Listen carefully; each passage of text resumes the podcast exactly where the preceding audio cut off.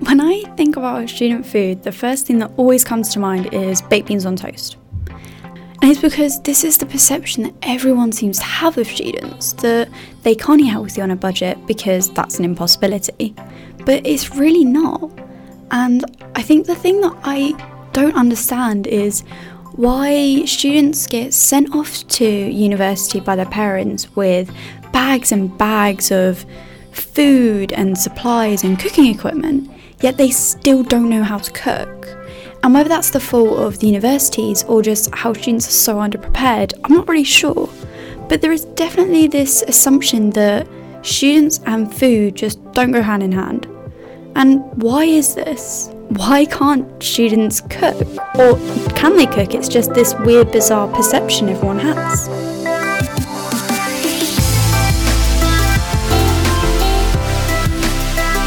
Amy Taylor, and this is I Prefer Cooking, the podcast. This week's topic budget cooking.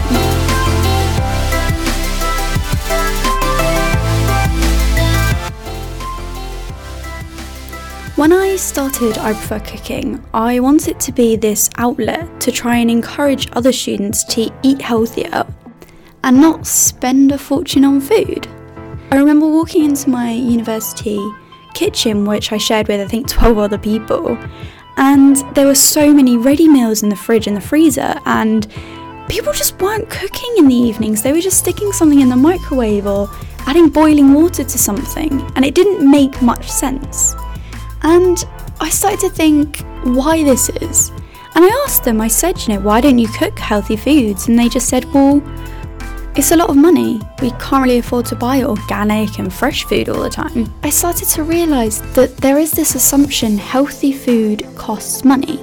And that's just not the case. And I'm not the only one that thinks this either. Before you think this is just a little rant by me, my interviewee today is also an Instagram foodie and he is also a student. Robert Eades, also known as the Lean Student Chef, is a blogger, Instagrammer, influencer, whatever you want to use. He is there for your budget recipe needs. And he is also someone who, like myself, doesn't really understand why students don't eat healthily. Hello. Hi, is that Rob? Oh yeah, it is. Yeah, is that Amy? The Lean Student Chef has over 25,000 followers. He is incredibly influential in the world of Instagram.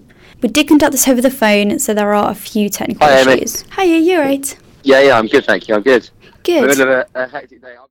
Like myself, Rob is also a final year student.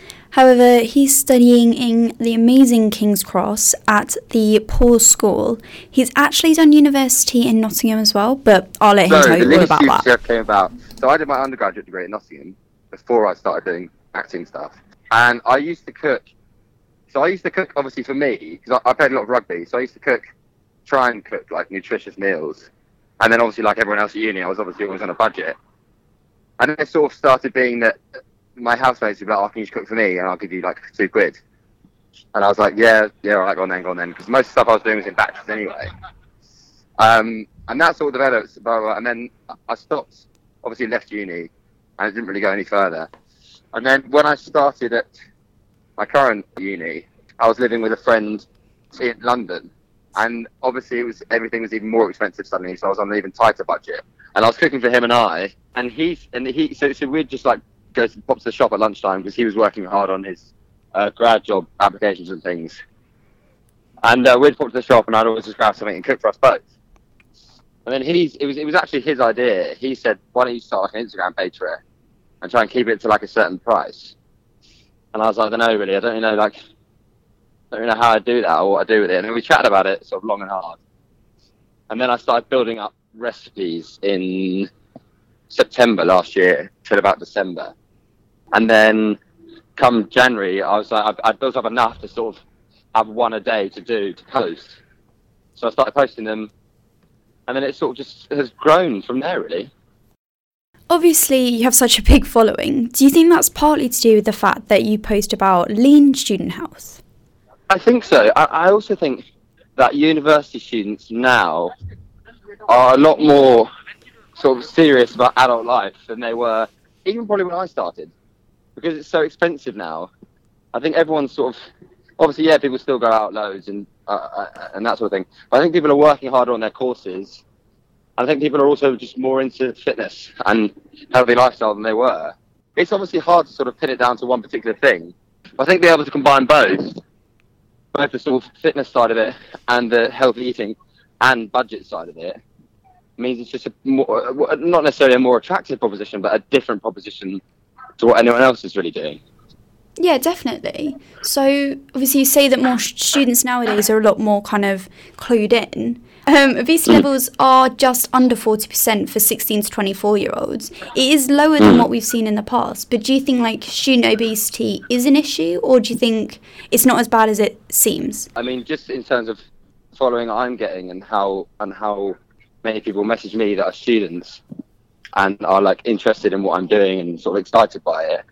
I feel like even if the problem is persisting, more and more people are seeing that there is a way to deal with it, and there are there are options uh, that that people can take that don't mean completely radically changing your life and suddenly having 1,100 calories a day and losing 15 kilos in a week. If you see what I mean. In terms of obesity, I think that's a massive thing. But you can make it feel like it's a gradual lifestyle change that's going to lead to results that will last. Then it feels achievable for people. Um, I mean, interestingly, my my mum and stepdad both work in obesity specifically. They both sort of set up individual charities, obesity charities. So it's, it's I guess that's had a sort of impact on my upbringing as well, which I suppose has influenced the page in, in its own way at my university, I know it's quite difficult to actually eat healthily on campus because healthy food is so expensive.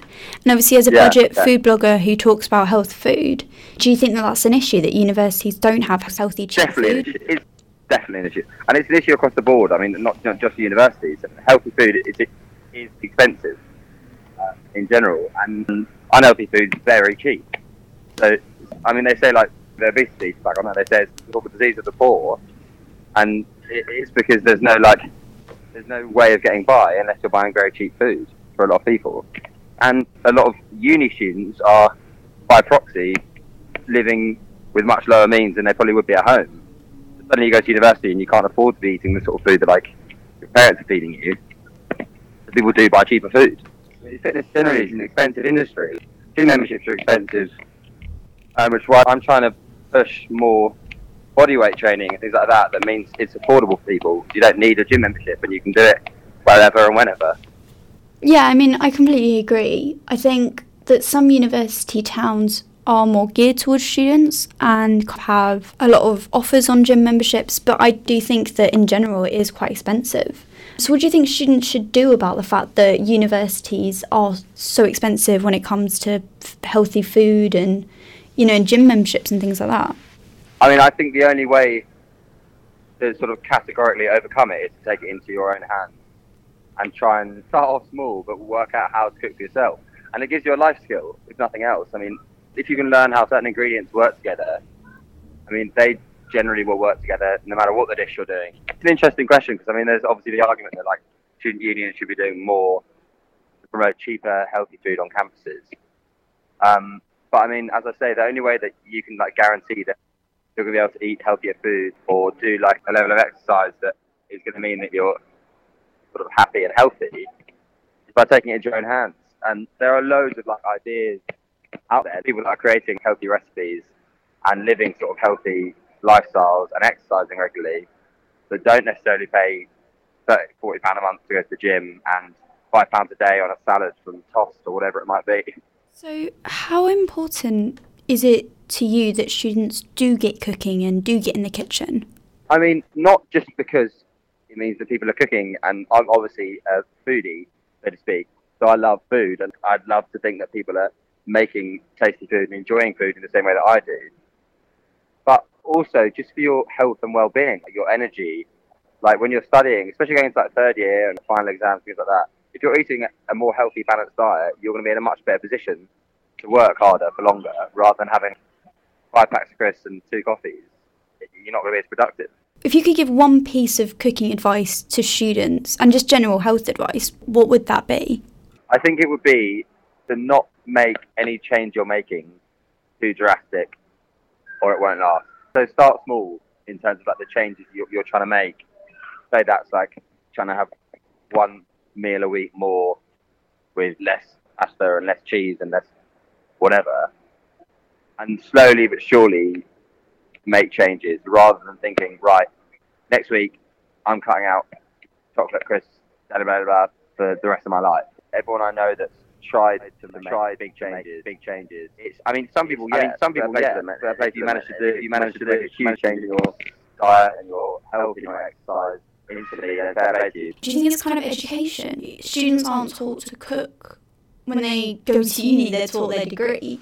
There was some kind of cooking course as part of your introduction to uni. I mean, I mean, herein lies the issue. The trouble with these things is that I mean, it's a fantastic idea, but whether it's actually transferable to putting into practice is another question. And the, fact of the matter is that like there, there are thousands and thousands of recipes online, hundreds and hundreds of pages. If you want to learn how to cook things that are easy to cook, healthy, and delicious, more importantly, delicious, that's the main thing that, that people think like, oh, healthy food's not nice. It is if you cook it in the right way. But there are infinite resources out there that are really easy to follow, quick to cook. And then I think as soon as you start to cook things yourself and realise quite how easy it is, then people suddenly will start cooking for themselves off their own back, making their own recipes and enjoying food for themselves. What's your favourite lean meal to cook? Stir fries are the best. Quick, easy, tasty meals. But I'm ever like, I've got 10 minutes, literally just throwing some chicken, vegetables, spices, and it's done. Yeah, I do love stir fries. They're so easy. Not washing up though, a little bit of veg, but they are. Yeah, that's true. Thank you so much for talking to me. Thank you very much. Nice to you. Speaking with Rob really helped me put into perspective what the healthy eating world is.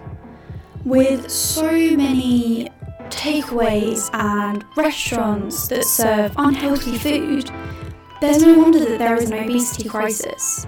It's not just students either, it's everyone. There are so many unhealthy options available to us that we don't seem to consider the other avenues and the other ways in which we can eat healthily and not spend a load of money.